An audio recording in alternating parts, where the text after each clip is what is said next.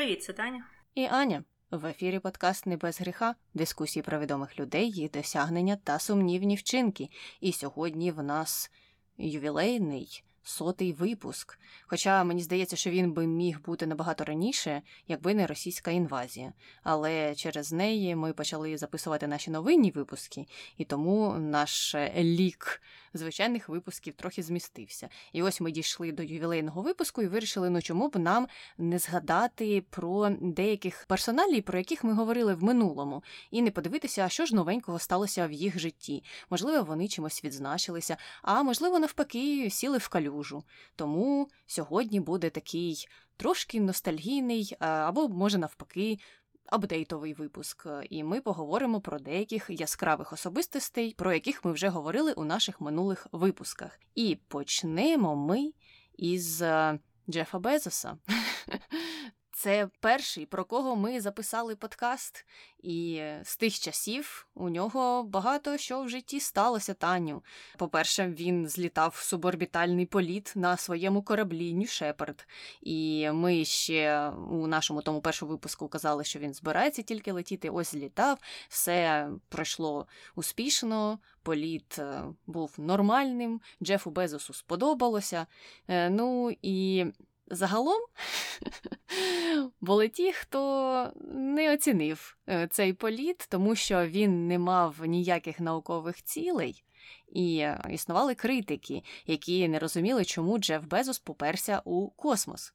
І ось я хотіла в тебе, Таню, запитати, як ти взагалі ставишся до польотів у космос різних мільярдерів? Ну, знаєш, люди в житті вже спробували, мабуть, все. Е, у них є гроші, можливості відвідати будь-яку країну, будь-яку точку землі. І вони, мабуть, е, вже всюди, е, де вони хотіли, на землі побували. І залишився тільки космос, і, можливо, там інші галактики чи щось таке. Ну, я так собі це розумію. Знаєш, коли у тебе необмежені можливості, принаймні в грошовому сенсі, ти починаєш собі вигадувати нові пригоди. І от е, у багатьох е, з цих мільярдерів це е, все сходиться до космосу. І якщо ну, почитати їх біографії, і того ж Річарда Бренсона, і Маска, і Безоса, це люди, які ну, з дитинства любили космос, ракети і все таке інше. І це ну, зазвичай люди, які виросли або народилися в роки активного дослідження космосу, коли там перші були космонавти, перші якісь там е, винаходи, щось інше, польоти. І це закріпилося в їх е, свідомості. І зараз, коли вони вже дорослі, вони повертаються до своїх якихось хлопчачих мрій. Ну і у них є гроші на те, щоб їх здійснити. Що я можу сказати? З однієї сторони, дуже добре, що дитячі мрії здійснюються. А з іншої сторони, гроші, які витрачаються на ці польоти, вони захмарні. Насправді ну це ж мільйони і мільйони, десятки мільйонів доларів, а може й сотні. І я повторю те, що я сказала і в першому нашому випуску: є стільки проблем на землі не вирішених, що, ну, як на мене, доцільніше було б е, витратити ці кошти на щось земне. Але, можливо, я це кажу тільки тому, що я сама космосом ніколи не цікавилась. Можливо, можливо. А якби мала б декілька сотень мільйонів, то могла б полетіти і зрозуміла б, що ж туди так тягне усіх цих мільярдерів. Хоча, знаєш, я собі ось що думаю, що можна ж було поєднати якусь наукову складову із е, цим польотом. Чому б ні? Тоді, можливо, було б менше критиків. А так, я все ж таки теж на твоїй стороні. Якщо немає наукової складової, якщо це просто ну, заради задоволення своїх мрій, так, е, це не зовсім погано, але я і не можу сказати, що ті люди, які критикують такі польоти, роблять це безпідставно. Але йдемо далі, тому що у нас е, багато людей, багато подій. В калюжу сіла компанія Amazon. Ну, Це не нова історія. Вона в калюжу сідає, мабуть, кожні е, декілька місяців. І поки Джеф Безос е, літає в космос, компанія Amazon не сплачує ні цента корпоративного податку, і у США є такі проблеми. І нещодавня історія, наприклад, стосувалася Британії, де, незважаючи на те, що у неї доходи становлять майже 200 фунтів стерлінгів за секунду за секунду у цієї компанії становлять доходи 200 фунтів стерлінгів. Вона не сплачує ніякі податки, тому що взяла участь е, у програмі пільг державних для бізнесменів, які займаються створенням робочих місць. І знову ж таки з'явилися критики, які сказали, що взагалі-то ця програма була в основному направлена на тих людей, які є малими, середніми підприємцями, і зрозуміло чому, тому що Брексіт відбувся, і тому що ці люди дуже сильно постраждали, і щоб їх втримати на плаву, відповідно, держава встановила такі заохочення для таких підприємців. Але виявилося, що ні, сама держава ніяк не обмежувала, і такі компанії, великі як Амазон, теж могли отримати від неї пільги. І виходить так, що в той час як доходи. Компанії зросли більш ніж на 1 мільярд фунтів стерлінгів, вона нічого не заплатила в податкову. В той час, як, наприклад, у 2020 році вона заплатила майже 20 мільйонів фунтів стерлінгів податків. Тобто Кошторис Британії позбавили такої величезної суми. Сама компанія виправдовується тим, що ну ми ж вкладаємося в інфраструктуру, ми створюємо робочі місця, без нас би цього всього не було. Тому скажіть дякую і замовкніть. Дайте нам не платити податки. Ну і цікаво, що сам Джеф Безос. Е, відповідно до витоку податкових квитанцій, мені здається, ми трохи це згадували теж в першому випуску, але з'явилася те, що така більш свіжа інформація. Е, він сплачував менше податків, ніж люди, скажімо так, його категорії доходів у США мають сплачувати. Він е, із 2013 по 2018 рік сплачував всього 23% податків, в той час як ті люди, які заробляють більше ніж 500 тисяч доларів на рік в США, мають сплачувати 37% загального податку. Ну а Джеф Безос якимось чином прибідняється. Не знаю як. Можливо, можливо, він списав оті кошти, які витратив на політ в космос, сказав, що це був бізнес-політ, і тому їх можна списати відповідно. Ну тут е, історія не нова, як ти і казала, ми вже це обговорювали в самому першому випуску. Що це найбільша проблема, за яку критикують Амазон і Безоса е, самого, це те, що вони не докладають грошей в бюджети тих країн, де діє їхня корпорація. Ну і тут, е, знаєш, будуть сперечатися лібертаріанці з соціалістами, так так званими. Бо якщо почитати лібертаріанців, це ж для них просто ідеал. Бізнеси не платять е, ніяких податків, бо все повинно бути вільне, вільний ринок і таке інше. А от е, всі ці соціальні потреби вони сплачуються завдяки благодійним організаціям і внескам окремих персон, таких як Джеф Безос. Тобто Джеф Безос може вирішити, кого там треба підтримувати, чи то пенсіонерів, чи то хворих, е, чи то навколишнє середовище. Люди більш лівого спрямування, наприклад, як я, вважають, що ні, краще, щоб корпорації платили правильний податок. Я не можу сказати, що вони мають платити якийсь захмарений податок, але відповідний. Відповідний, точно не менший, ніж я плачу. І вже цими грошами має розпоряджатися держава. Бо, як на мене, держава з усіма мінусами, які є у державному управлінні, і е, розпорядкування грошей е, державою, все ж таки вона з цим справляється краще і краще знає, де що більше потрібно, ніж, наприклад, Джеф Безос. Угу. Ну і плюс до цього ж додаються якісь вподобання Джефа Безоса, або його uh-huh. невподобання, або uh-huh. його страхи. І це може десь е, не так вистрелити у тій допомозі, яку він би комусь надавав. Але ось щодо допомоги, ще цікава новина про Джефа Безоса і його компанію. Нещодавно Amazon, ну це зовсім зовсім нещодавно сталося, придбала компанію, яка називається One Medical, і ця компанія надає таку первинну медичну допомогу за окрему плату. Там е, за майже 200 доларів на рік у клієнтів з'являється доступ до мережі клінік, до постачальників. е, Ну і також їм дають можливість користуватися якимось там мобільним додатком. І виявляється, що у Amazon є амбіції вийти на цей ринок, і вони хочуть е, серйозно займатися охороною здоров'я. Вони вважають, що ця система потребує переосмислення. Бачиш, Таня, держава неправильно щось робить. Хоча ну на даний момент я з ними згодна. Тут треба реформувати цю систему, але я не знаю, чи я хочу, щоб цим займалася компанія Amazon.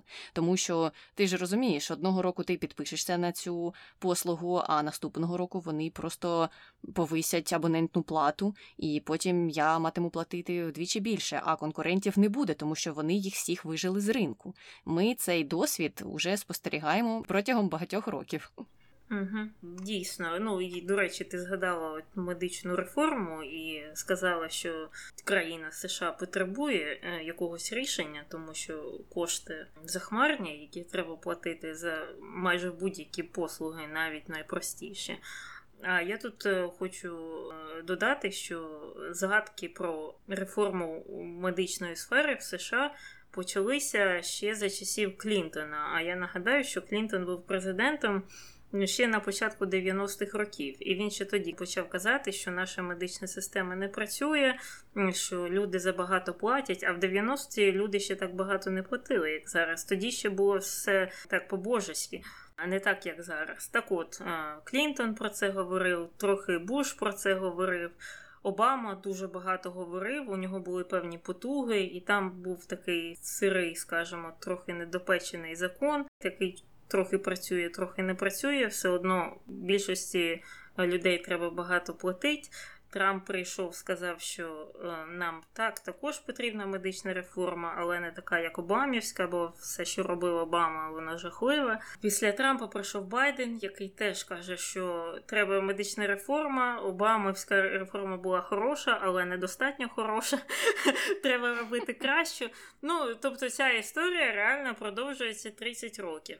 Так, е, от е, це Сполучені Штати. І от люди з Сполучених Штатів, які 30 років не можуть до ладу довести медичну реформу, кажуть Україні, а чого це ви 30 років не можете реформувати судову систему, або е, позбавитися олігархів, або ну, реформувати будь-що там СБУ чи що завгодно. Це реально не так просто. Якщо ви така країна, як США, з дуже сильними інституціями, з багатостолітньою демократією, не може 30 років справитися з одною медичною реформою. І вони приходять до нас в країну, в якій дуже багато проблем, і дійсно треба все реформувати. Але коли тобі треба все реформувати, це означає, що нічого не працює. А ну точніше працює не так, як треба. І потім а, кажуть: а як що, а що це ви не зробили за одну каденцію? Або там за один рік взагалі? Ну це ж так е, просто. І я це веду не до того, що їм не треба це говорити, чи нам не треба це робити, і те, і те треба робити. Просто іноді ну, треба трохи так подивитися на себе і потім подивитися на інші країни і, можливо, побачити певні паралелі. Ну, але побачимо, куди дійде Амазон зі своїми медичними послугами чекаємо, не дочекаємося. Це були всі новини пов'язані з Джефом Безосом. Ну або найголовніше, зрозуміло, що там кожну новину, скільки він разів з'їздив на пляж, в яких шортах там десь плавав. Ми це обговорювати не будемо. Переходимо до наступного нашого героя, улюблено неулюбленого Марка Закерберга, який е, має проблеми. Я б так сказала. Це він, хоча це не визнає, він гордо розповідає розповідає, що настала нова ера життя Фейсбук, його компанії. Він її перейменував у мета і планує підсадити людей на віртуальну реальність і, звичайно ж, заробляти на цьому мільярди доларів.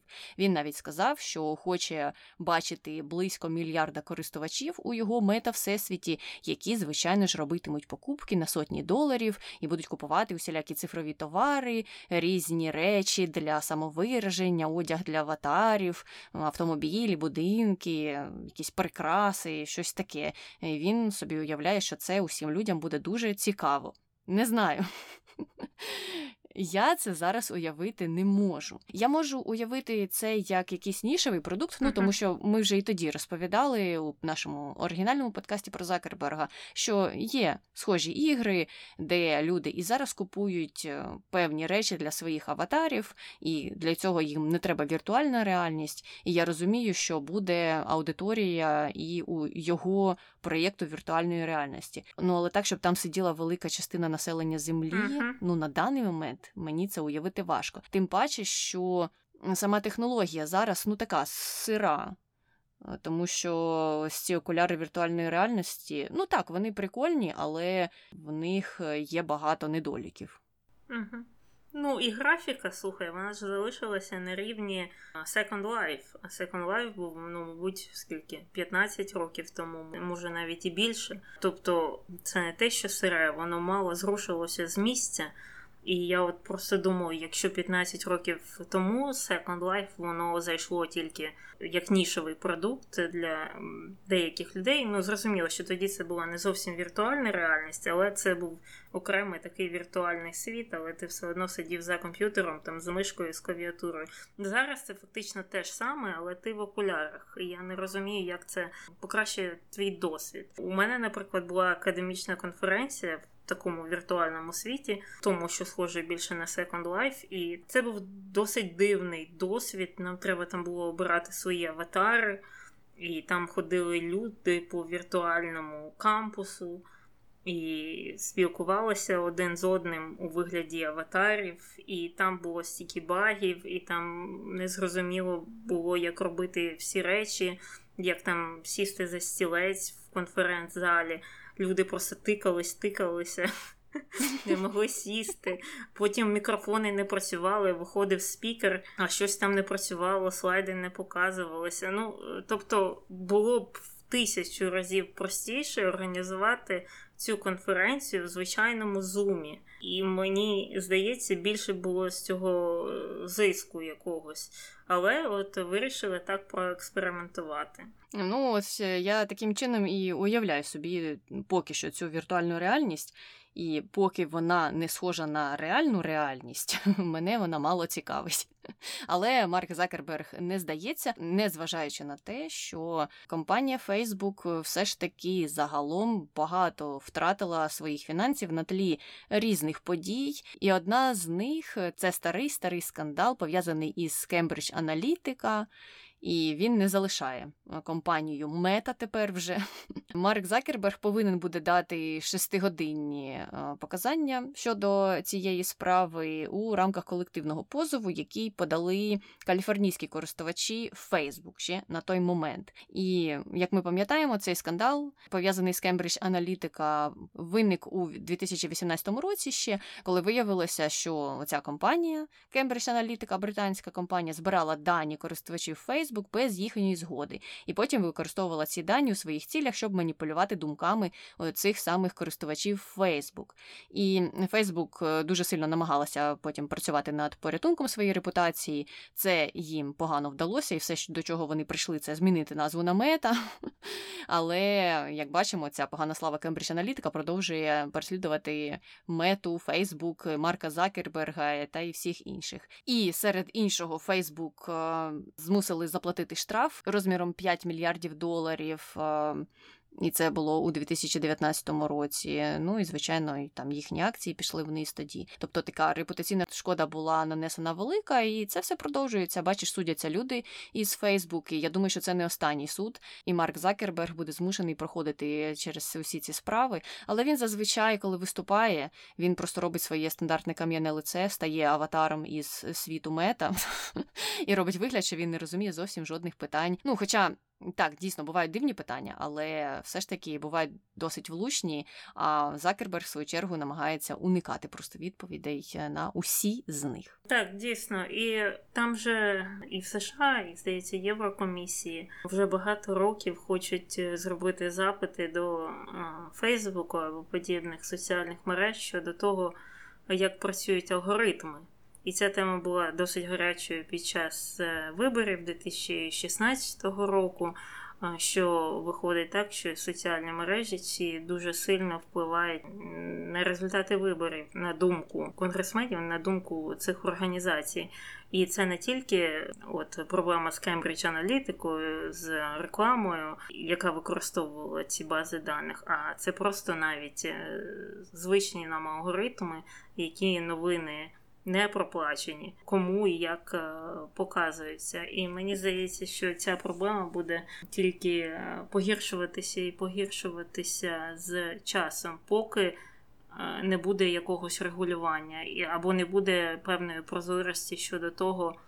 Як працюють ці алгоритми, бо це ж як корпораційна якась таємниця, вони ж не розповідають, як там і що кому просувається. А це багато на що впливає. Це впливає на соціуми, це впливає на політичне життя.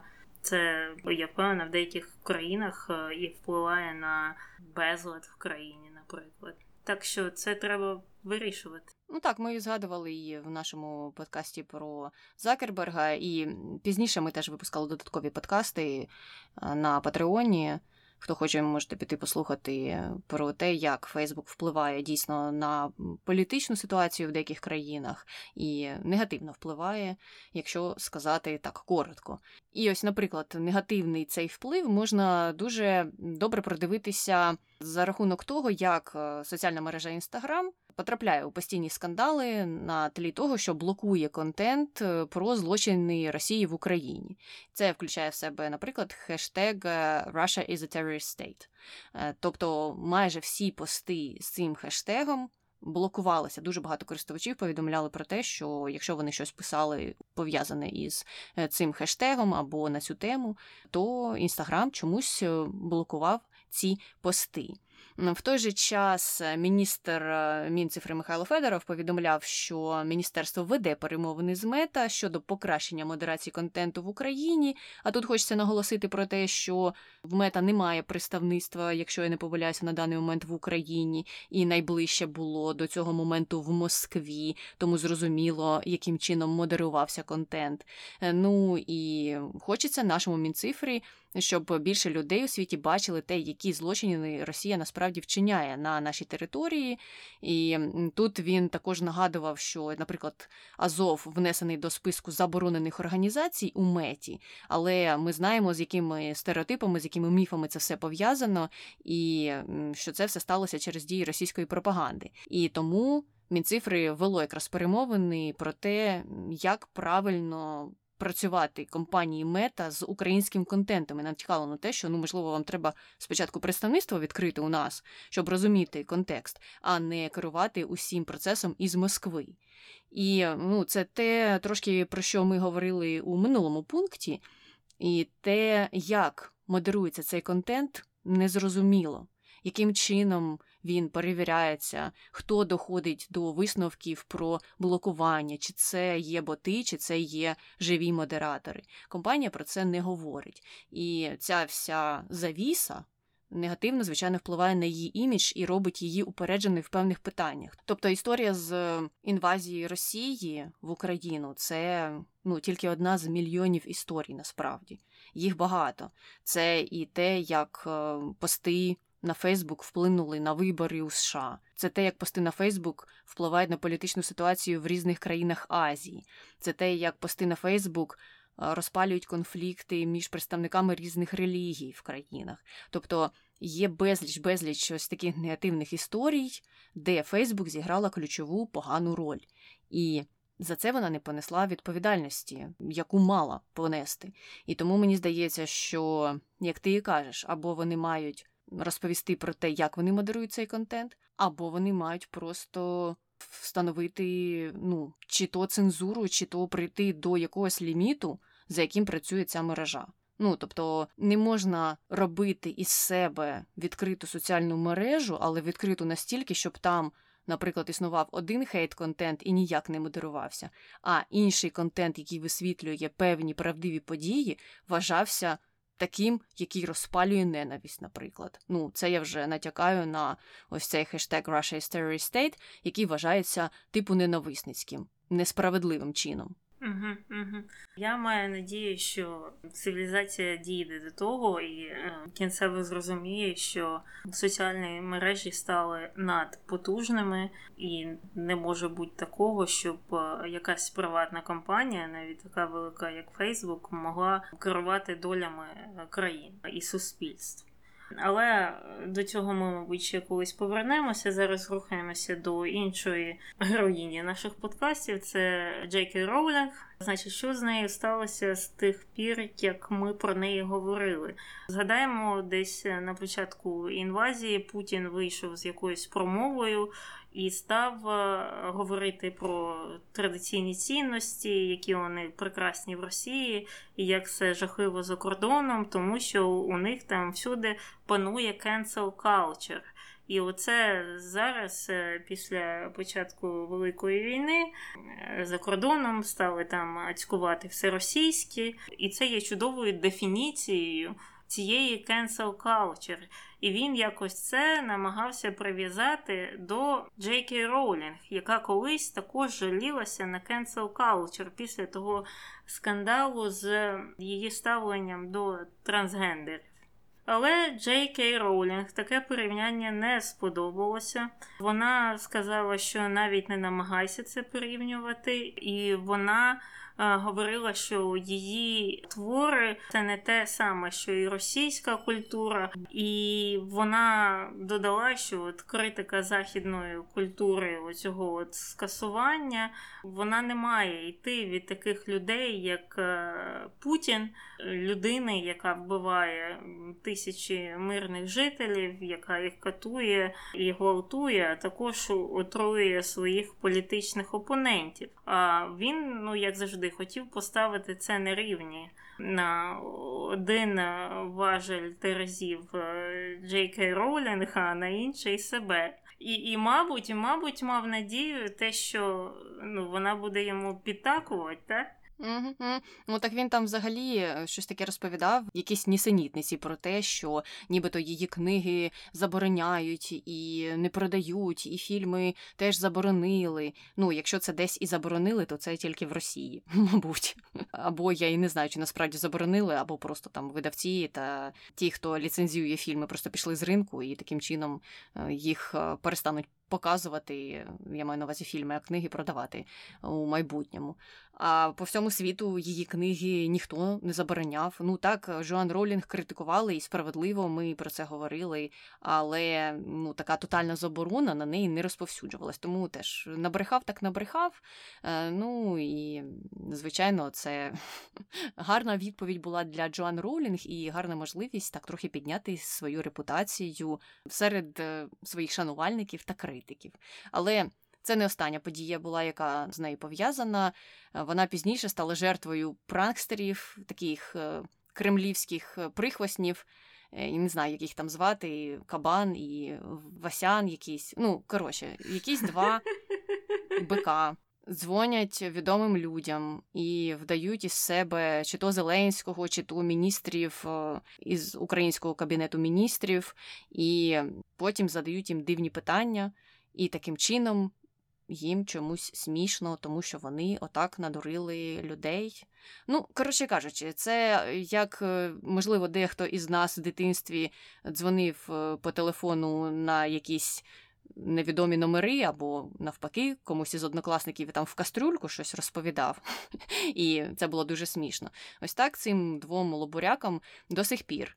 Е, смішно таке робити. От вони позвонили Джоан Ролінг, назвалися Зеленським і е, задавали дивні питання. Там казали, що пишуть Авада Кедавра на своїх ракетах, і Джоан Ролінг, нібито це все сподобалося. Вона нібито посміялася е, з цього жарту. Але пізніше її представники повідомили, що та розмова була дуже порізана, і вони просто зліпили фактично відео із тих фрагментів, е, які їм були вигідні. Ну і відповідно відповіді теж вони так поліпили, щоб нібито виглядало все, наче вона там. Сміється із дивних е, жартів фейкового Зеленського. Вони ще, крім того, додали, що Джан Ролінг е, допомагає. Ми знаємо, що в неї є багато благодійних організацій. Вона співпрацює з різними фондами, і вона якраз займається допомогою дітям і родинам, які втратили житло в Україні, змушені були переселитися. Тому її представникам хотілося, щоб е, завдяки цій роботі було більше відомо про Джан Ролінг, а не через оці пранстерські якісь дзвінки з незрозумілою ціллю. Ну, добре, подзвонили вони їй, щось таке запитали, вона щось, можливо, навіть недолугі відповіла. Так а яка різниця? Я просто навіть не розумію, з чого тут сміятися, або навіть за що б можна було людину розкритикувати в такому випадку.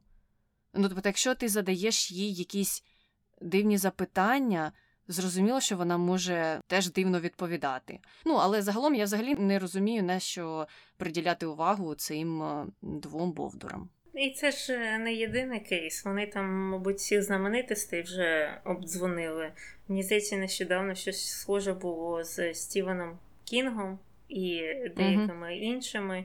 Е, я таки не знаю всіх подробиць, але там було щось пов'язане з Бандерою. Щось вони витягнули їх на ту тему, ті сказали, що вони люблять Бандеру, потім це все вивісили. Потім а, на цих знаменитостей напали, бо Бандера він же контроверсійна фігура. І потім, ну принаймні, Стівен Кінг він написав, що я не мав це на увазі, я до кінця не вивчив його біографію. Якось так було. Ти знаєш подробиць? Я знаю, що він писав про те, що він так дійсно повівся на цей пранк, і я теж пам'ятаю оцю цитату, яку ти сказала, що він не знає достатньо інформації про Бандеру. Я просто про те, знаєш, говорю, що загалом мені здається, там серйозно виправдовуватися цим знаменитостям не варто. Треба навпаки вказувати на ницість е, оцих двох персонажів, і все. А те, що вони там питали, чи те, що ті відповідали, це не має такого великого значення. Я би більше фокусувалася саме на їх е, постатях і на тому, як вони про себе розповідають, е, і що вони визнають, що вони є фанатами Путіна і підтримують його режим. Ну, якби про це сказали ці всі зірки, то фокус уваги зразу ж змістився, і всі б забули через 5 хвилин про цю історію, тому що зрозуміло, яка в неї ціль. А виправдовуватися там, що ти сказав, десь не сказав, чи ти вивчив ту біографію, чи ні. Ну це ж тебе несерйозний журналіст спитав про те, що ти думаєш про Бандер. І чого б це вони питали? Е, це у якихось закордонних знаменитостей. Але е, то таке, ми можемо переходити до іншої героїні. Е, це Маланія Трамп. Давно ми про неї згадували. Одна з новин, яка з'явилася з тих пір, це те, що вона вирішила хайпанути на нових технологіях, мабуть, і продати так звані NFT, але вони не набули великої популярності. А серед того, що вона хотіла продати, це були колекція капелюхів її, потім якась акварель. Але потім в кінці кінців виявилося, що вона сама ж їх і купила, або люди, які наближені до неї. Тобто популярності не було, інтересу не було до них, і їй все, що залишилося, це ну, щоб це хоч якось так виглядало. Ем, не так погано викупити їх, е, але вона ж напевно думала, що ну це не вийде назовні, що ніхто не дізнається. А Bloomberg агенція, вони все проаналізували і дізналися, куди пішли гроші. Бо це ж знову ж нові технології, все відслідковується. Це ж не кешем десь там знаєш, за за будинком, за ларьком продати щось. Це все цифрове, це все нове, але їй про це ніхто не повідомив. Але не знаю, ти купувала NFT, ти щось про це знаєш, в чому прикол, в чому сенс, чи треба нам також запустити свої? Розкажи мені. Не зараз. Зараз крипторинок такий не в дуже хорошому стані знаходиться. І плюс щодо NFT, то все, що я про них чула, це те, що вони стрімко падають у своїй е, ціні. Тобто, перший був е, прояв інтересу до них е, ну ще пару років назад. А потім люди, які купили перші NFT, хотіли їх перепродати через кілька років, і ті, хто перепродали, не заробили на цьому нічого, а більшість втратила. Тому зараз би я в це не вкладалася. Я знаю, що на даний момент NFT продають е, в якості різних благодійних таких. Е, творів, тобто багато NFT продають, е, збираючи кошти на ЗСУ, наприклад. Ну, це, звичайно, хороша ідея. Зрозуміло, що там Ну, це чисто символічна тема, і людина просто купує NFT, але загалом її основне бажання це передати гроші на благодійність або передати гроші ЗСУ. Тому це просто ще один метод це зробити. І так. Тут я, звичайно, схвально до цього всього ставлюся. А те, що таким чином можна заробити гроші, ну не знаю. Можливо, якісь автори заробляють ті, хто створили цей NFT і продають його. Але потім, якщо ти хочеш щось перепродати, ну навряд чи тобі це вдасться. Хоча, знаєш, хто знає, можливо, через років 50, так само як і з картинами художників, щось е, зміниться на ринку, і потім деякі NFT будуть коштувати більше, ніж е, зараз. Але їдемо далі. Це не остання історія пов'язана з Меланією Трамп. І ще з'явилося цікаве її інтерв'ю. Фокс, звичайно, кому ж вона ще може давати інтерв'ю, про те, що вона розповідала, що не знала про напад на капітолій, який, як ми нагадаємо, відбувся 6 січня е, минулого року. А вона не знала, тому що вона була дуже зайнята фотографуванням килима в Білому домі. Е, вона, типу, проводила інвентаризацію, і, за її словами, це дуже важливий обов'язок першої леді Сполучених Штатів. І вона не знала, що відбувається там в якомусь капітолії, що туди вчиняється атака, напад на капітолій. Це показували по всіх каналах каналах. Про це гуділа вся Америка, і за кордоном теж про це говорили. Е, ну, але вона казала, що була дуже зайнята процесом інвентаризації, і це її якраз і відволікло від цих подій. Хоча в Білому домі заявили, що інвентаризацією насправді займаються зовсім інші люди: це куратор Білого Дому та історична асоціація Білого Дому. І перша леді не повинна цим займатися, і вона не має такої відповідальності, про яку заявляла Меланія Трамп. Ну, зрозуміло, ця сімейка славиться своєю брехливістю. І інтерв'ю, до речі, вона дала у відповідь на заяви Стефані Грішем, а це її колишня керівниця штабу, яка розповідала, що вона то насправді писала Меланії Трамп про напад на капітолій і натякала на те, що їй треба виступити з заявою, хоча б десь на Твіттері, і засудити це все. Але Меланія сказала просто ні, ось так коротко. Ну а Меланія, в свою чергу, в цьому інтерв'ю стверджувала, що ні, Стефані мені нічого не донесла, і тому це її вина. Вона профукала той момент, не впоралася зі своїми обов'язками, і я в кінці кінців не була проінформована. Угу. Грішем на це відповіла, що вона все знала і хай не бреше. Ну а загалом. Загалом, навіть е, і ці виправдовування Меланії е, не мають під собою ніякого змісту, як на мене, тому що вона мовчала протягом п'яти днів. Добре, ти не знала перший день. Ти що, килими фотографувала протягом п'яти днів? Чи що, не вилазила, не випускали тебе із тих кімнат Білого Дому, і телевізори не давали дивитися, і телефон відібрали, сказали, поки не дофотографуєш всі килими, ось дивися, пляму пропустила, ану фотографуй швиденько. Ми тобі не дамо користуватися усіми благами цивілізації. І тільки ось після п'яти днів вона опублікувала пости з якимось там засудженням. Я тут хочу додати, що вона і не дуже активна щодо, наприклад, інформування своїх підписників про інвазію російську в Україні. У неї був один пост, причому він в основному був пов'язаний із 8 березня, і там вона трохи зауважила про те, щоб люди підтримували українців. Незрозуміло, як там все було пов'язане одне з одним, тому що починалося це все вітаю вас з 8 березня, закінчувалося підтримуйте Україну, і між цим усім не було ніякої зв'язки. Ну але знову ж таки, мабуть, позвільнялися усі е, спічрайтери, та їй довелося самі це все писати, тому вийшло так недолуго. Думаю, що вона рада, що її чоловік вже не президент. Думаю, так, тому що їй не треба фотографувати ці всі килими безкінечні. Але можливо вона ще мріє, що він стане яким там 47-м президентом США. Ну, ми мріємо інакше. Як там кажуть, 45-й і 47-й? Ой, я переплутала, то про іншого так кажуть. Добре, добре, рухаємося далі. Був такий ще чолов'яга на ім'я Берні Сандерс. Він ще є, також колишній кандидат на посаду президента США, самопроголошений соціаліст. У нього були певні заяви щодо вторгнення Росії в Україну. В цілому, звісно, він засуджує це вторгнення, але в той же час е, у нього були такі чисто ліві або ультраліві сентименти щодо того, що все це треба вирішувати виключно дипломатичним шляхом. І також він там натякав про те, що це все НАТО винно, і не треба було Україні хотіти туди вступати. Якщо б е, вона там і США не так себе повели, то можливо б і е, не було цієї війни.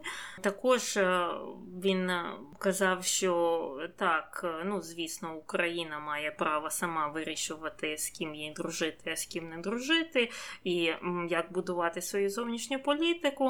Але треба також е, мати на увазі інтереси там сусідів, і треба зважувати плюси і мінуси.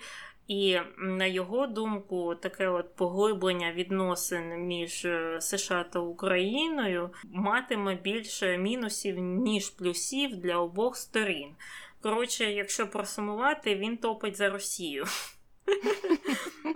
Е, ну, Він е, топить за ідеологію за світо будування ХХ століття, де були сфери впливу там США і Росію за двополярний світ. І це, в принципі, ну, якщо почитати ці його тези, це до чого ми приходимо. В принципі, це входить е, в світогляд також того ж самого Кісінджера, того ж самого Ноама Чомські. Оці всі такі люди похилого віку, які виросли у 20 столітті сформувалися в ті часи, їх е, не покидає ця ідея. Ну, в принципі, коли ми ще говорили про Берні Сандерса, тоді ще в подкасті, я я і тоді казала, що у, у нього є хороші ідеї, і в деяких планах він дуже правий. Але оця його якась е, така сентиментальна відданість Радянському Союзу мене завжди лякала. Бо навіть коли там він боровся за крісло президента, його питали про Радянський Союз, він не міг чітко його навіть засудити. Він казав: ну так, там гулаги це погано, але все ж таки треба подивитися і на хороші сторони Радянського Союзу. Не все так там було. А подивіться, у них і освіта була безкоштовна, і медицина, і далі, далі, далі. Так що, можливо, нам треба брати там приклади також з Радянського Союзу, е, що є досить дивним висловом, бо так само можна і про тюрму сказати, що тюрма це так е, погано, але якщо подивитися, є й хороші сторони. Тобі не треба платити за житло і тебе годують. Ну, коротше кажучи, у Берні Сандерса в бібліотеці домашній, мабуть, є багато творів Теодора Драйзера, бо це мені щось навіяло. Ті наративи Теодорівські теж. Але так, його погляди дійсно збігаються із поглядами таких ультралівих представників е, американської інтелігенції чи політикуму. І це не дивні погляди, вони тут існують. Добре, що хоч він засуджує відкрито агресію Росії, бо є і такі представники ультралівого сектору, які ж е, не засуджують, які мало того, що кажуть, що США треба бути нейтральними, так ще й е, ну так е, натякають на те, що ну, що там Росія не так вже й погано себе поводить. Тому тут плюс Берні за те, що він щось не сказав. Йдемо далі. Віталій Кличко не втік. Це плюс. На початку інвазії для політиків це був великий плюс. Е, ну і зараз нещодавній рейтинг, який був складений Національним демократичним інститутом після опитувань проведених, становить 63%. Тобто рейтинг схвалення кличка становить 63%. Бо міг би бути рейтинг не схвалення, як, наприклад, у Юлії Тимошенко чи Петра Порошенка. Е, мені здається, що у них навіть більші були відсотки за тими даними. Але так, кличко на іншій стороні барикади, і у нього досить позитивний рейтинг.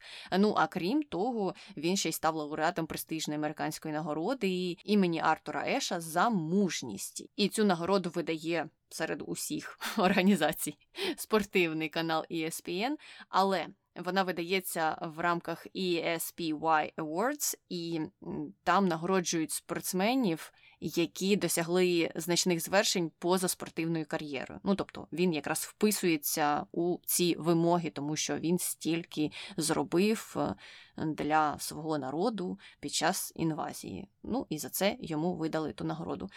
Що сказати, добре для Віталія Кличка. Побачимо, як він далі буде виконувати свої обов'язки, тому що зараз зрозуміло у політиків, які активні, які залишились, які щось роблять, рейтинг високий. А в той же час вони і дають багато різних обіцянок уже.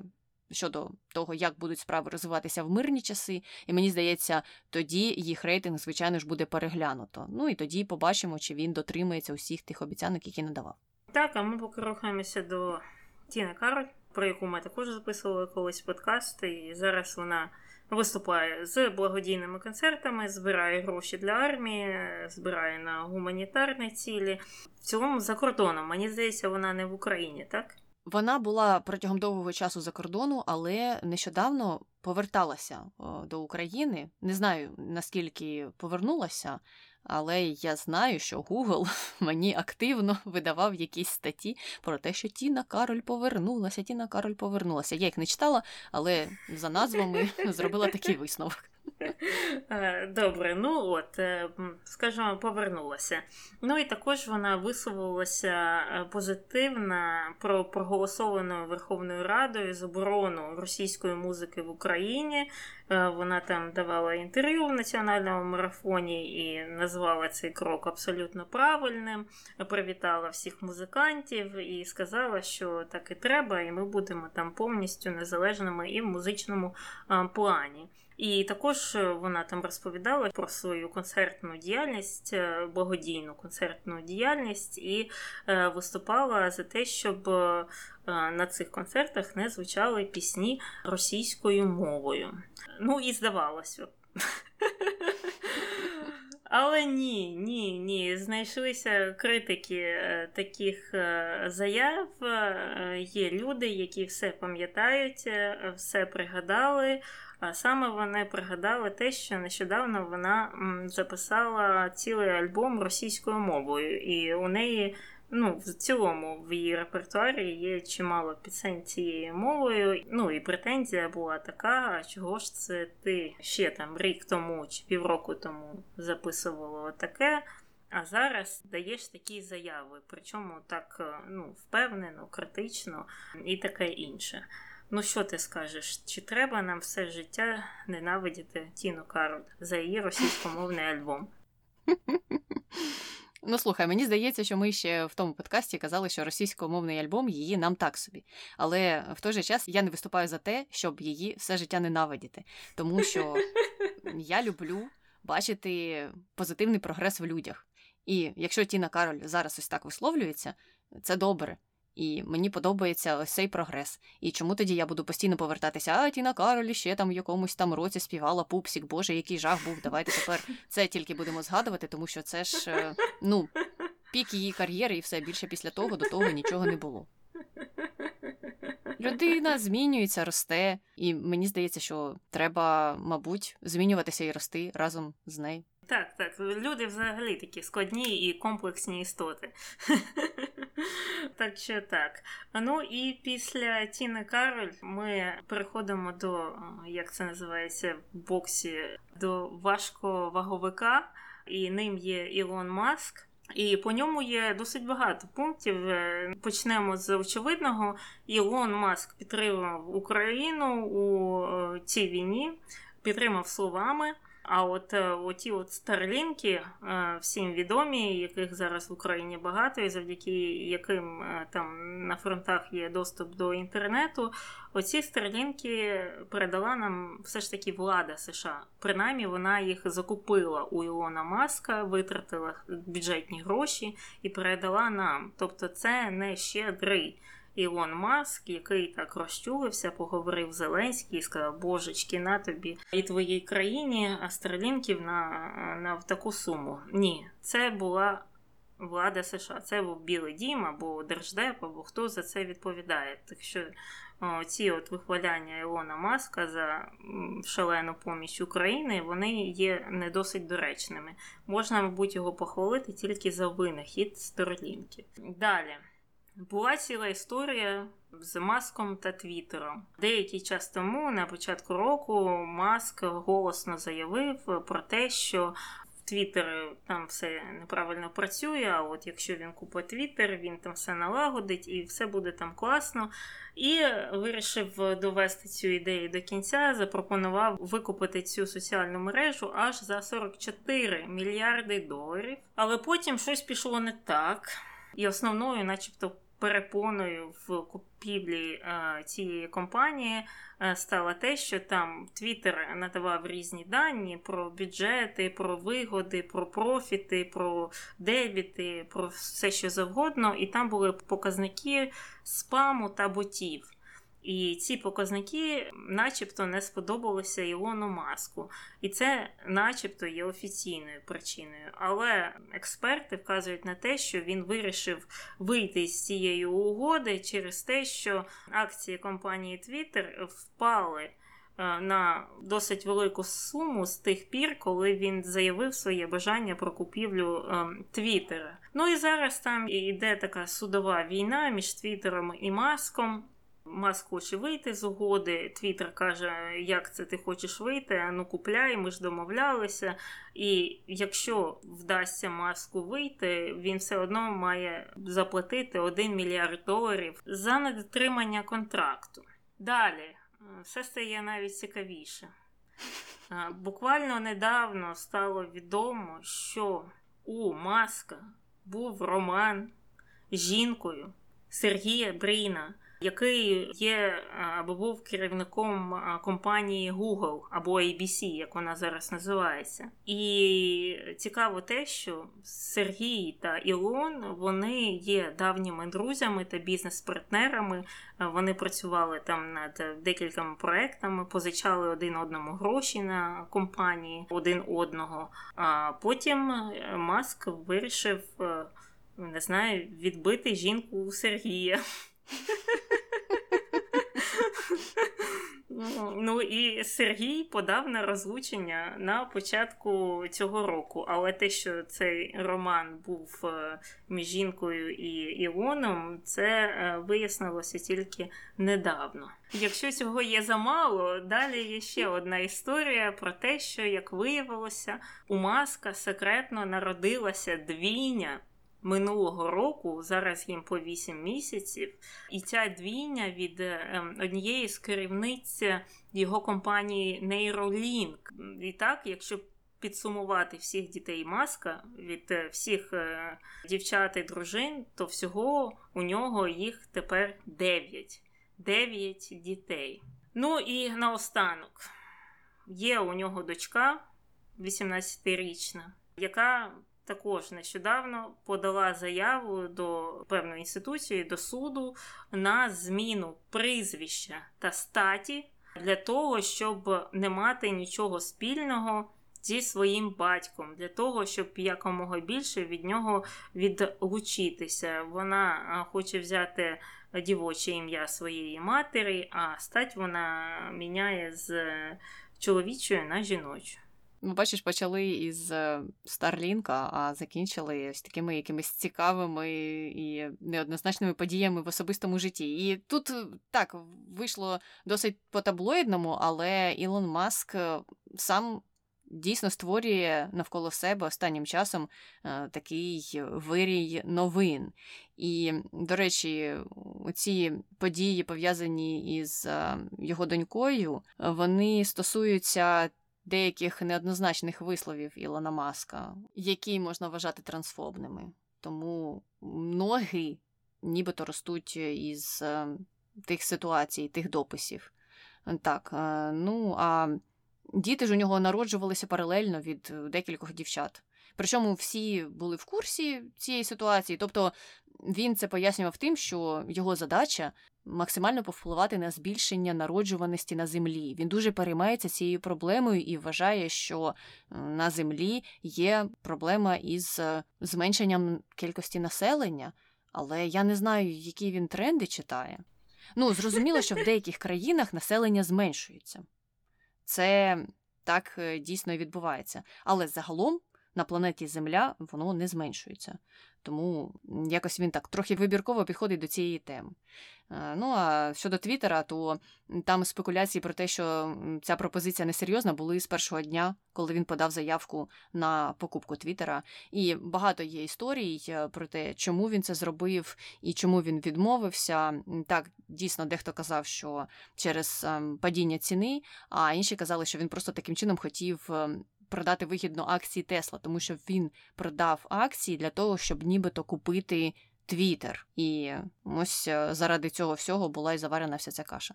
Ну, але Ілон Маск особа неоднозначна, постійно з'являються новини, пов'язані з ним. Ну і мені здається, що він е, така людина, яка любить будь-які новини, пов'язані із своєю персоною.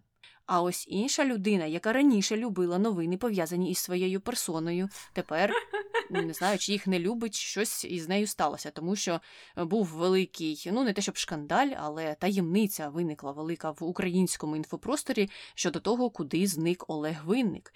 Бо він дійсно зник після початку інвазії, і ніде його було нечутно не видно. Були різні спекуляції про те, що він там чи хворіє, чи щось із ним сталося. Інші казали, та ні, все нормально, живе в Німеччині. Потім хтось сфотографував його, нібито в Україні, як він передає якісь машини для ЗСУ, але робить це тихо, щоб не піаритись на війні.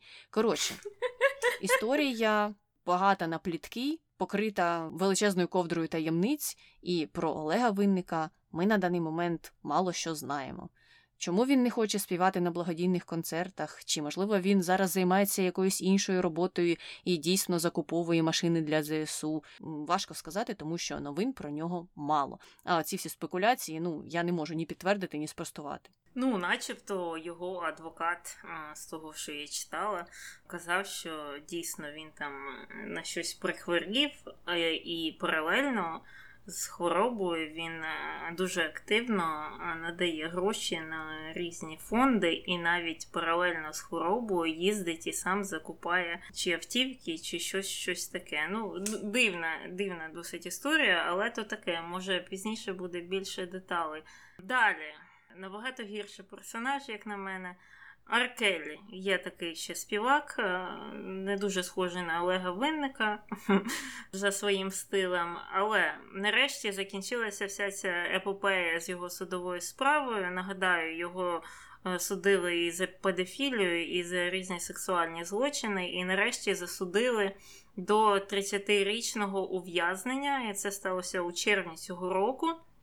І в додаток до цього він має заплатити штраф у 100 тисяч доларів, плюс там ще якась надбавка над штрафом у 40 тисяч поверх цього, і його перевели там до якоїсь в'язниці, і там одразу поставили на антисуїцидальний нагляд, тому що вважали, що у нього є такі нахили, але згодом а, зняли з цього нагляду. А от нещодавно він вирішив е, виступити заявою і звинуватив свою колишню жінку, та, яка постраждала від нього ну, дуже сильно, над якою він знущався фактично. Так от він звинуватив її у своїх злочинах через те, що вона, начебто, не приділяла йому уваги в сексуальному плані, і через це він змушений був піти на такі жахливі кроки. Ну так, звичайно, кого ж ще звинуватити як не дружину, над якою ти знущався протягом багатьох років, е, і яка ну, була ув'язана фактично в той період, коли вона проживала з тобою, і була однією з багатьох твоїх численних жертв. Це поведінка, мені здається, такого справжнього хижака, яким є Аркелі, і добре, що його засудили. І я сподіваюся, що він повністю буде відсіжувати свій оцей термін. Будемо слідкувати за новинами. Йдемо далі. Борис Джонсон. Як же про нього було не згадати? Хоча мені здається, ті, хто слухають наші новинні випуски, а я нагадаю, вони у нас виходять е, у всіх додатках, де ви можете слухати подкасти, тобто це Google подкасти, Apple подкасти, Spotify, Stitcher і таке інше. Там ми про нього говорили і говорили. Але і тут трохи поговоримо. Як відомо, Борис Джонсон пішов у відставку, ну або його змусили. Він би сам ніколи не пішов. Його змусили піти у відставку після того, як він, до речі, отримав перемогу на вотумі довіри або там недовіри. Йому, коротше кажучи, висловили довіру. Він пройшов той вотум, і буквально через деякий час. Е, відбулася його відставка через е, ряд подій, і в кінці кінців це все було спричинене тим, що певна кількість міністрів подали у відставку. До речі, один із цих міністрів зараз є основним претендентом на посаду прем'єр-міністра, як ми тоді казали колись у нашому новинному випуску. Ну але ще перегони не завершені, тому до кінця не знаємо, хто там переможе. Ну і от міністри ці подали у відставку в знак протесту проти певних дій Джонсона. А дій тих там було ну ціла купа. Серед тих причин, які не задовільнили його колег, були і вечірки в урядовому офісі під час ковідного локдауну, тобто, коли усі британці сиділи у своїх квартирах, не могли нікуди вийти. Борис Джонсон влаштовував мега-вечірки, йому було дуже весело, і він порушував усі правила, які створив для свого ж народу. Це їм не сподобалося. Джонсон вибачився е, з часом, але ну це запам'ятали. Також він призначив на посаду в керівництво партії свого, можливо, друга, а можливо, людину, яка його промоутила на всіх подіях. Тобто, не знаю, чи вони там були друзями, але ця людина, його звати Крістофер Пінчер, е, він е, був таким його неофіційним піар-агентом. І от е, він його призначував, призначував на усілякі підвищення, знаючи, що у нього досить підмочена репутація, а на нього не раз скаржилися за харасмент, і про ці звинувачення знали. У оточенні Бориса Джонсона і сам Борис Джонсон нібито знав про це, коли призначив його на останню із е, керівних посад. І Звичайно, коли про це дізналися і його колеги, і суспільство, вони обурилися. Як це людину, яка недостойно себе веде щодо інших людей, призначають на такі високі посади. Ну, Джонсон теж там намагався виправдовуватися, казав спочатку, що він нічого не знав, потім виявилося, що все ж таки знав, і це ще більше його в калюжу посадило. Ну, стандартна поведінка Бориса Джонсона. Потім він без попередження поїхав в Київ. Е, звичайно, в Києві йому були раді, і в Україні в нього набагато краща репутація, ніж вдома. Але виявилося, що під час поїздки в Київ він мав бути в Британії, тому що був назначений з'їзд його партії, і партія не знала, що він поїхав. Вони сиділи, чекали його, чекали, чекали, а потім виявляється, що він в Києві з Зеленським там ходить. роздивляється центр Києва, все так добре.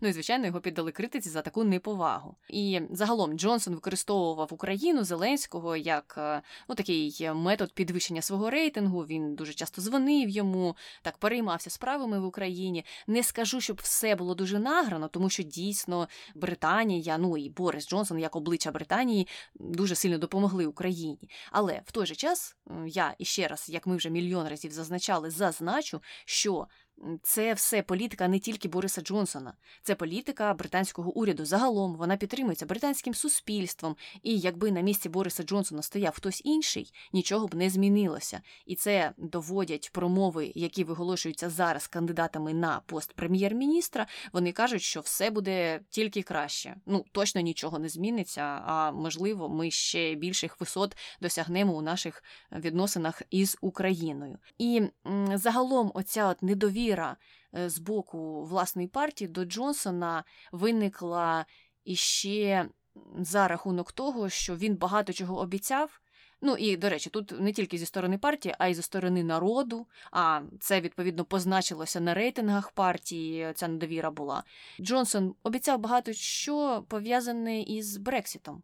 Але програми як такої в нього не було е, щодо того, як діяти після виходу Британії із ЄС. І за рахунок того, що програми не було, постраждало багато людей. Багато підприємців втратили свій бізнес, у людей е, стали нижчі доходи, і загалом показники Британії погіршилися на даний момент. Плюс там є іще ну такі більш складні політичні питання щодо. Ірландії, Північної Ірландії, бо там кордони працюють зараз не так, як до цього, і яким чином возити товари є багато спірних моментів. Тобто він створив важливу подію або повпливав на неї, але не зміг з нею впоратися, ну, з її наслідками саме. Хоча. Щодо України, він все ще не відпускає цю ситуацію. Він пообіцяв приїхати до України до повноцінного закінчення своєї каденції, тому що він відчуває тягар відповідальності, як виявилося, за те, що він був найбільшим покровителем президента Зеленського, і він не може ось просто так піти, і щоб не переконатися, що світ підтримує. Зеленського і буде підтримувати Зеленського без покровительства Бориса Джонсона. Ну і він сподівається так дійсно приїхати до України і побачитися з Зеленським перед тим, як покине свою посаду. Мені здається, що він е, трохи так забагато на себе взяв.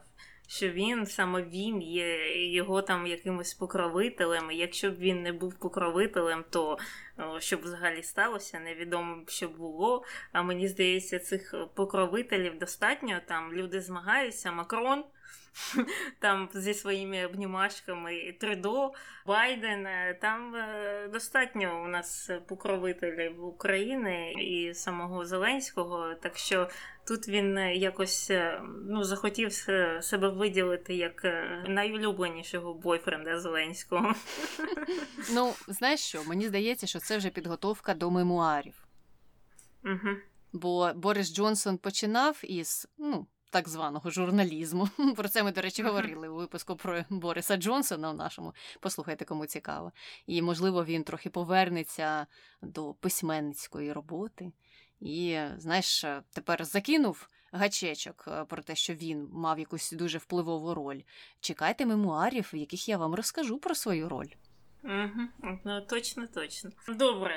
Про Боріса поговорили, як завжди, багато. Далі Волт Дісней. Волт Дісней, як відомо, помер, але його компанія досі живе, і живе вона останній час зі скандалом, тому що губернатор Флориди Десантіс. Звати його, він хоче взяти під державний контроль ту територію, на якій знаходиться Disney World.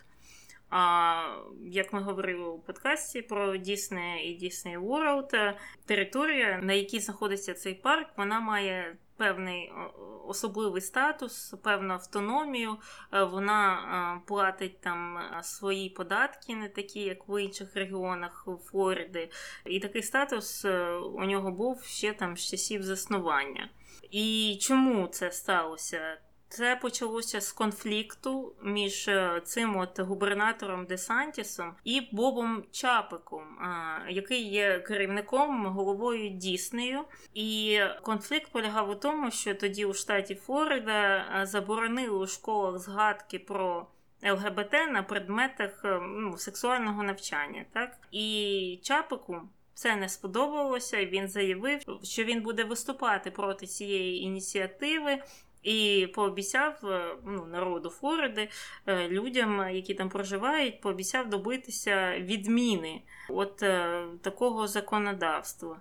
Ну і широко вважається, що цей Десантіс фактично мстить Чапику за те, що той отак от його підкошує. І це така йде боротьба між ну, фактично приватною компанією і державою. Угу, угу. Ну і крім того, Дісней до цього скандалу надавав багато грошей республіканцям в тому числі у Флориді. Тобто, ну тут на політичній кампанії е, люди і організації передають кошти, за рахунок яких ці політичні кампанії фінансуються. І ось Дісней була серед таких організацій, які донатили республіканцям. Коли республіканці почали свою програму дискримінації різних людей, в тому числі і ЛГБТ, то Дісней сказали, що ні, ми це підтримувати не будемо. Причому, що спочатку на них е, надавило суспільство американське, і потім вони вже почали діяти. І ось від цього пішло-поїхало, і все перетворилося на цей великий ком.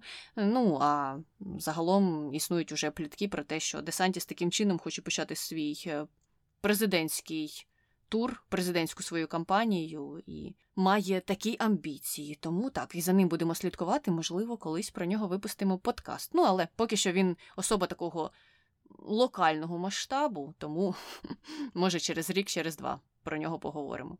Далі йдемо до Елізабет Холмс. Про неї теж був досить цікавий подкаст. Людина з багатою біографією і людина, яку можуть посадити до в'язниці на термін до 20 років. Ми пам'ятаємо, що над нею відбувся вже суд, е, і ось нещодавно відбулася друга частина суду, уже пов'язана з її екс-бойфрендом Сані Балвані, і його засудили за 12 звинуваченнями.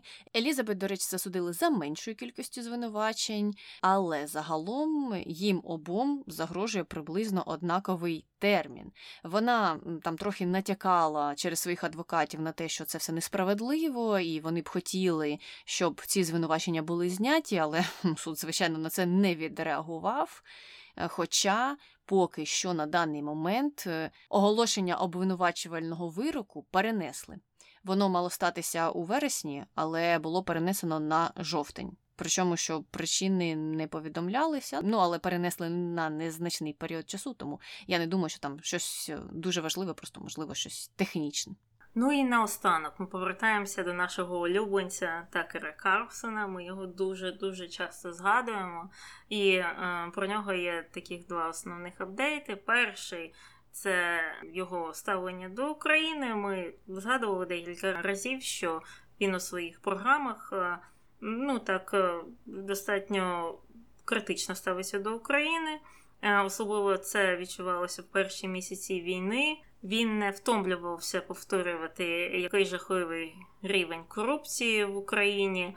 І те, що Україні можливо і не треба довіряти. Ну, в принципі, повторював такі тези Трампівські, як він любить. І також там в певний момент навіть закликав, що не треба давати зброю Україні поки не буде здійснений аудит Зеленського, тому що от є ж така ж вірогідність, що я не знаю, десь він а, за гаражами підторговує хаймерсами, а гроші собі складає під матрас, десь там в бункері. Така от історія. Але це не все, це не найцікавіше, це ми вже згадували. Найкраща історія з цього подкасту це те, що Такер він не тільки політичний оглядач, він у нас експерт по всіх питаннях, і так само, як і Шон Пен, він дуже переймається через е, так зване зниження маскулінності серед чоловіків. І от для того, щоб е, якось е, допомогти чоловікам знову стати маскулінними, він зняв документалку, щоб показати, як це робиться, і взагалі показати, ну, як мають виглядати справжні чоловіки. І основною темою там було те, що чоловікам терміново треба починати е, засмагати своїми тестикулами. Ну і там, в принципі, так і показували такого напівголового чоловіка, який стоїть напроти якоїсь лампи, яка засмагає його в певній точці його тіла. І е, він там запрошував різних е, псевдоекспертів, типу як у фільмах е, про ГУП про, про Гвінет Пелтроу, де вони розповідали, що дійсно треба кожен день там чи хоч раз на тиждень засмагати свої тестикули, тому що Ця процедура допомагає відновити рівень тестостерону у чоловіків, а як відомо, він там падає, і тільки засмагання допоможе цьому. Ну і взагалі фільм дійсно був дуже схожий до стилю фільмів е, про Гвінет Пелтроу. Там якісь експерти були невідомі, е, які називали певні дані, які не підтверджувалися жодними дослідженнями. Там все стереотипне. Там починалося з того, що вони показували таких. Ну, типу, чоловічних чоловіків, такі бородаті чоловіки з сокирами, які щось там роблять, вони такі великі, вони такі грубі. Ну і подається така ідея, що от е, Бачите, отак от виглядає справжній чоловік. А тепер подивіться на вашого чоловіка чи на вашого сусіда. Хіба він так виглядає? А знаєте, чому він так не виглядає? Тому що він не засмагає свої тестикули. Ну, слухай, у нього дійсно якісь комплекси, бо він же ж теж так не виглядає. Ну от. Але е, до цього ще ж додається та теорія заміщення, в яку він нібито вірить, ну але насправді не вірить. Е, відкриємо завісу щодо образу Такера Карлсона. Він ні в що з цього не вірить. Він просто просуває оці наративи, щоб ем, посіяти у думках чоловіків, наприклад, скоріш за все, білих чоловіків, а ще до цього можна додати білих християнських чоловіків, думку про те, що їх хтось намагається витіснити, що в них е, тестостерону недостатньо, що вони ось ось виродяться і настане кінець світу чомусь. Е, ну і таким чином, звичайно ж, е, підживлює якісь псевдотеорії щодо того, хто там і як намагається цих людей замістити, і підживлює ненависть відповідно. І з одного боку, звичайно, з цього можна сміятися, а з іншого боку, ми вже говорили. У подкасті про Віктора Орбана, наприклад, до чого це може привести, і що деякі люди настільки вірять усім цим псевдотеоріям, що потім ідуть і, наприклад, розстрілюють темношкірих людей у супермаркеті. Тому так, е, ці всі наративи можуть е, в кінці кінців стати рушійною силою для якихось негативних е, людських поривів. Над чим, в принципі, і працює зараз ось ця частина республіканської партії. Вони розпалюють ненависть у людях до певних інших людей. І нещодавня їхня конференція, на якій були присутні люди із е, прапорами, на яких була зображена свастика, де ті, хто виголошували промови, казали, що вони хочуть встановити в країні християнський націоналізм на повному серйозі, не вважали себе тими, хто. Дискримінує якимось чином якихось інших американців, які, наприклад, не християни, щонайменш. І знову ж таки повертаємося до того сентименту, що це ті люди, які потім щось розповідають про те, як в Україні якось не так йдуть справи. Ну і Такер Карлсон вже ж серед них він буде першим кричати, що в Україні там 99,9% не те, що націоналістів, нацистів, і кому ми даємо зброю.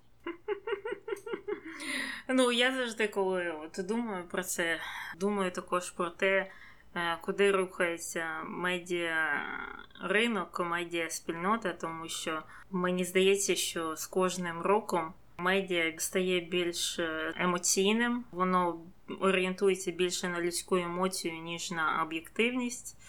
І більш таким е, хайпожерним. І ця тенденція спостерігається Ну, я не знаю, там можу казати про весь світ, бо я не читаю пресу всього світу.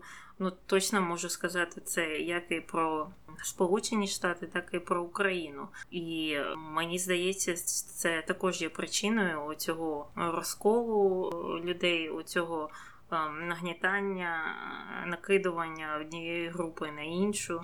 І знаєш, е, колись там раніше було модно казати, що е, преса це четверта гілка влади. А ми від влади ну, очікуємо е, і маємо очікувати справедливо якоїсь відповідальності від будь-якої гілки, але чомусь забуваємо про четверту. Угу, угу.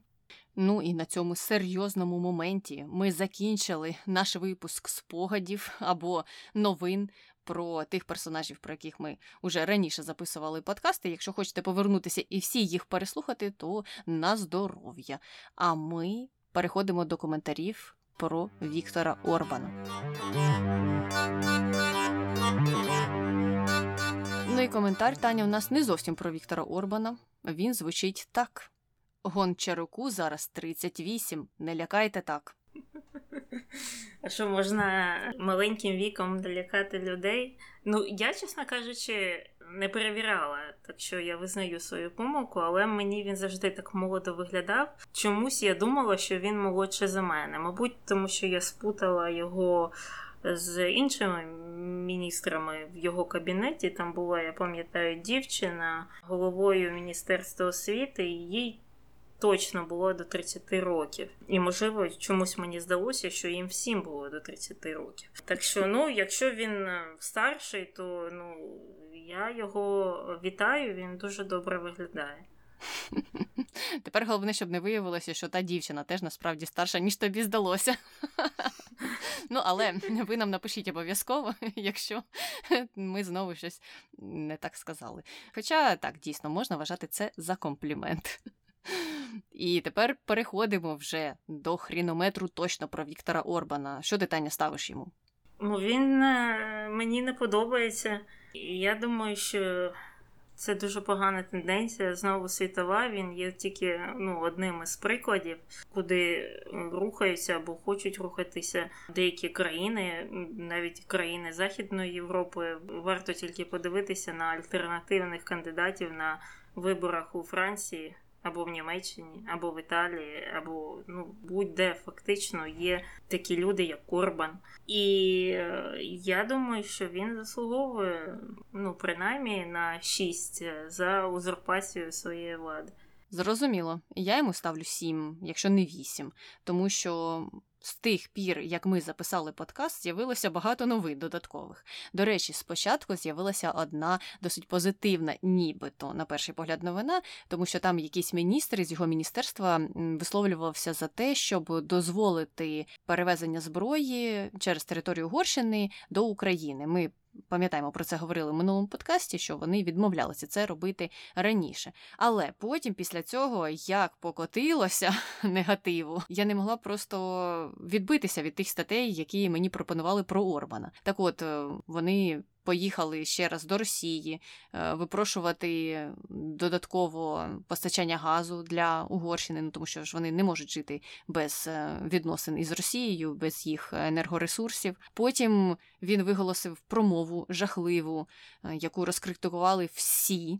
І він говорив там про те, що люди Угорщини це не люди змішаної раси щоб він не мав на увазі, і що вони не хочуть ставати людьми змішаної раси, в той час як різні країни в Європі якраз е, і є представниками оцих змішаних рас, і тому їх більше не можна назвати чистими націями. Ну, зрозуміло, куди людина веде, в яку сторону. Він хоче куди повернутися? В 33-й, можливо. Може, трошки пізніше він хоче повернутися, який йому рік більше до вподоби. І це мене, звичайно ж, ще більше засмутило, і тому я йому ставлю 7,5-8. Ну і на таких серйозних балах закінчуємо наш випуск і наші коментарі щодо Орбана. Якщо ви маєте що додати, обов'язково нам напишіть. Можливо, вам подобається його політика, і ви бачите щось позитивне в ньому. Не забудьте про це нам написати. Е, можете надсилати нам листи на пошту подкаст.nbg pesik.gmail.com. Залишайте свої коментарі під нашими відео на Ютубі. Там ви можете послухати подкасти про відомих людей. Всі інші випуски, в тому числі новинні випуски, можете слухати на платформах, які транслюють подкасти: Google подкасти, Apple подкасти, Spotify, Stitcher, що хочете, те і обирайте. Також не забувайте про відгуки, залишити їх можна поки що тільки на Apple подкастах. Ну і розповідайте про нас усім своїм знайомим знайомим. Ну і нарешті на цьому все. З вами була Таня і Аня. Слава Україні! Героям слава! Це до мене Гарік вже лізе. Він втомився слухати про теорію заміщення. Зараз я його вижену.